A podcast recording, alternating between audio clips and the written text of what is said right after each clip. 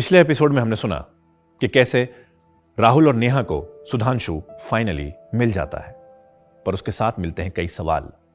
ये बच्चा कौन है? वो मधु कौन है?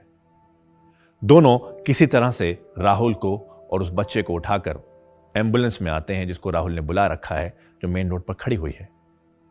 पर अब एम्बुलेंस में एक अजीब सा माहौल है। बच्चा और सुधांशु स्ट्रेचर पर लेटे हैं। नेहा और राहुल एक दूसरे के सामने बैठकर एक दूसरे की आंखों में देख रहे हैं, क्योंकि दोनों के ही मन में बहुत सारे सवाल चल रहे हैं। नेहा के मन में तो ना जाने कितने और सवाल हैं कि आखिर उसका पति उस लड़की को कैसे जानता है। ये बच्चा क्या उस लड़की का है या सुधांशु और उस लड़की का है? और वो लड़की यहां आई कैसे? पहले तो कभी उसको नहीं देखा। सुधांशु की ये हालत किसने करी? उस लड़की की हालत किसने करी? बच्चे की हालत किसने करी? न जाने कितने ऐसे सवाल उसके मन में गूंज रहे हैं। अस्पताल आता है, सुधांशु को एडमिट कराते हैं और नेहा सुधांशु के बगल में बैठ जाती है। मधु का ऑपरेशन चल रहा है, उसकी हालत बहुत खराब है। अब नेहा सुधांशु के पास बैठकर उसके हाथों में हाथ लेकर सोच रही है कि जब सुधांशु उठेगा तो क्या उसके पास इन सब सवालों के जवाब होंगे।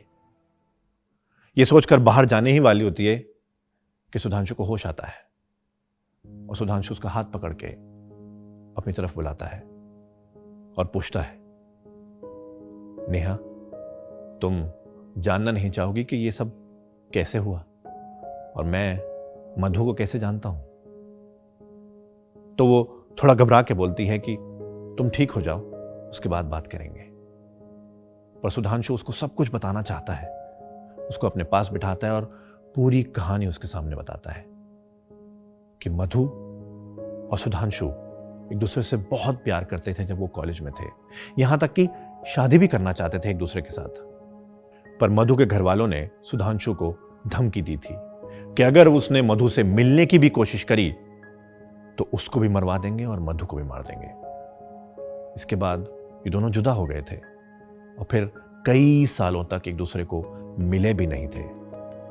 अचानक कुछ महीनों पहले इसके फोन पे मधु का फोन आया। इसने नंबर देखकर थोड़ा सा हैरान हुआ कि मधु इसको इतने सालों बाद क्यों फोन कर रही है। इसने उठाया तो उधर से सिर्फ चिल्लाने की आवाज आ रही थी, सुधांशु, ये लोग मुझे मार देंगे, ये लोग मुझे मार देंगे, प्लीज मुझे बचा लो, प्लीज मुझे बचा लो। सुधांशु बहुत ज्यादा हैरान हो गया था कि इतने सालों बाद मधु का फोन आया, वो भी इस हालत में। यह कहकर मधु ने फोन काट दिया था। सुधांशु बहुत ज्यादा परेशान था कि मधु का फोन इतने सालों बाद यह कहने के लिए क्यों आया। तो उसने व्हाट्सएप पे वॉइस नोट में अपना एड्रेस और कहां वो काम करता है, कहां रहता है, ये सब मधु को बता दिया था, ताकि अगर उसको जरूरत पड़े तो वो इसको कॉल कर सके या इसके पास आ सके। फिर 1 महीना गुजरा, 2 महीने गुजरे और सुधांशु भूल गया। अचानक उस रात जब वो टहलने निकला था, उसको उस पगडंडी के पास कुछ चीखने चिल्लाने की आवाजें आई, जैसे कोई लड़की चिल्ला रही है और उसके साथ कुछ बदतमीजी हो रही है। इसने छतरी वहीं छोड़ी और टॉर्च लेके पगडंडी पर गया तो देखा कुछ लोग एक लड़की के साथ बदतमीजी कर रहे हैं, उसको मारने की कोशिश कर रहे हैं और एक बच्चा उनके हाथ में है। इसने चिल्लाया और इसने एक जूता निकाल के उनकी तरफ फेंका। वो लोग इसको देखकर आता भाग खड़े हुए, लेकिन बच्चे को अपने साथ ले गए और उस लड़की को अधमरी हालत में वहीं छोड़ गए। उसके बहुत खून निकल रहा था। इसका एक जूता तो ये निकाल के फेंक चुका था, इसने दूसरा जूता उतार के भी खाई में फेंक दिया और आगे बढ़ गया। फिर जब उसने लड़की को देखा और टॉर्च उसके मुंह पे डाली तो हैरान हो गया, क्योंकि ये मधु थी। इतने महीनों बाद अचानक यहां पर इस हालत में मिली थी।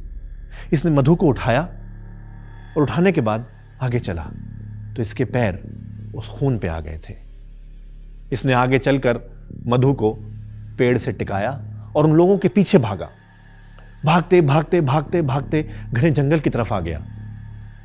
वो लोग इससे मिल गए, दोनों के बीच में झड़प हुई। इसने उनको मारा, उसने इसको मारा, सब एक दूसरे को मार रहे थे। इस मुठभेड़ में बच्चे की भी लग गई और ये जख्मी हालत में सुधांशु को और बच्चे को छोड़कर वहां से निकल गए। शायद उन लोगों को लगा कि सुधांशु भी मर गया और बच्चा भी मर गया, क्योंकि उस वक्त दोनों बेहोश हो गए थे। और फिर कुछ घंटों बाद नेहा और राहुल वहां पहुंचे और सुधांशु को बचा लिया। जब सुधांशु ने पूरी कहानी नेहा को बताई तो नेहा के मन में थोड़ी सी शांति हुई कि खामखा वो उस लड़की को न जाने क्या क्या बोल रही थी, न जाने क्या क्या सोच रही थी उसके बारे में, पर वो तो इसकी पुरानी दोस्त है और ये बच्चा इतने सब चीजों से गुजरा है, अपनी मां को याद कर रहा होगा। ये सब सोच ही रही थी कि अचानक हॉस्पिटल में भगदड़ सी मच गई। सारे लोग एक कमरे की तरफ भाग रहे थे। ये बाहर भागी, देखा कि सारे के सारे डॉक्टर्स और नर्सेज उस लड़की के कमरे की तरफ जा रहे हैं। ये भागकर उस कमरे के बाहर गई, खिड़की से देखने की कोशिश करी तो डॉक्टर्स और नर्सेज मधु को रिवाइव करने की कोशिश कर रहे थे, शॉक्स दे रहे थे, पर कोई फायदा नहीं। थोड़ी देर बाद डॉक्टर्स ने मधु को डेड डिक्लेयर कर दिया और मधु उस बच्चे को अकेला छोड़कर इस दुनिया से चली गई। रोती हुई नेहा वापस सुधांशु के पास आई, क्योंकि उसको इस बात का अफसोस था कि न जाने उसने मधु के बारे में क्या क्या सोच लिया था। सुधांशु के पास बैठकर रोने लगी और उसको सब बताया कि उसने सुधांशु और मधु को लेके क्या क्या उसके मन में अजीब अजीब ख्याल आ गए थे। उसको बताया कि मधु वो इस दुनिया में नहीं रही, वो चली गई। ये दोनों एक दूसरे के साथ बैठकर रोने लगे, पर इनका रोना किसी तीसरे रोने की आवाज ने चुप कराया। वो रोने की आवाज थी उस बच्चे की जो कमरे के बाहर से आ रही थी। नेहा भाग के उस बच्चे के पास गई, उसको देखा और अपनी गोद में उठा लिया। नेहा के मिसकैरेजेस के बाद नेहा मां नहीं बन सकती थी, पर शायद ऊपर वाले ने यह बच्चा उसकी यही कमी पूरी करने के लिए उसको दिया था। उस बच्चे को देखा, सुधांशु को देखा और उसने एक बात कही कि इस बच्चे को अब हम पालेंगे। सुधांशु ने नेहा को गले लगा लिया, क्योंकि शायद सुधांशु यह जानता था कि यह बच्चा सिर्फ मधु का नहीं था, यह बच्चा सुधांशु और मधु का था, पर इस बात से नेहा अनजान थी। मधु वहां कैसे पहुंची, मधु के साथ यह सब कैसे हुआ, वो लोग कौन थे जो मधु को मारने की कोशिश कर रहे थे, और उसने फोन कॉल पर सुधांशु को ये क्यों बोला था कि ये लोग मुझे मार देंगे। इसके लिए सीजन 2 जल्दी आएगा, सुनते रहिएगा।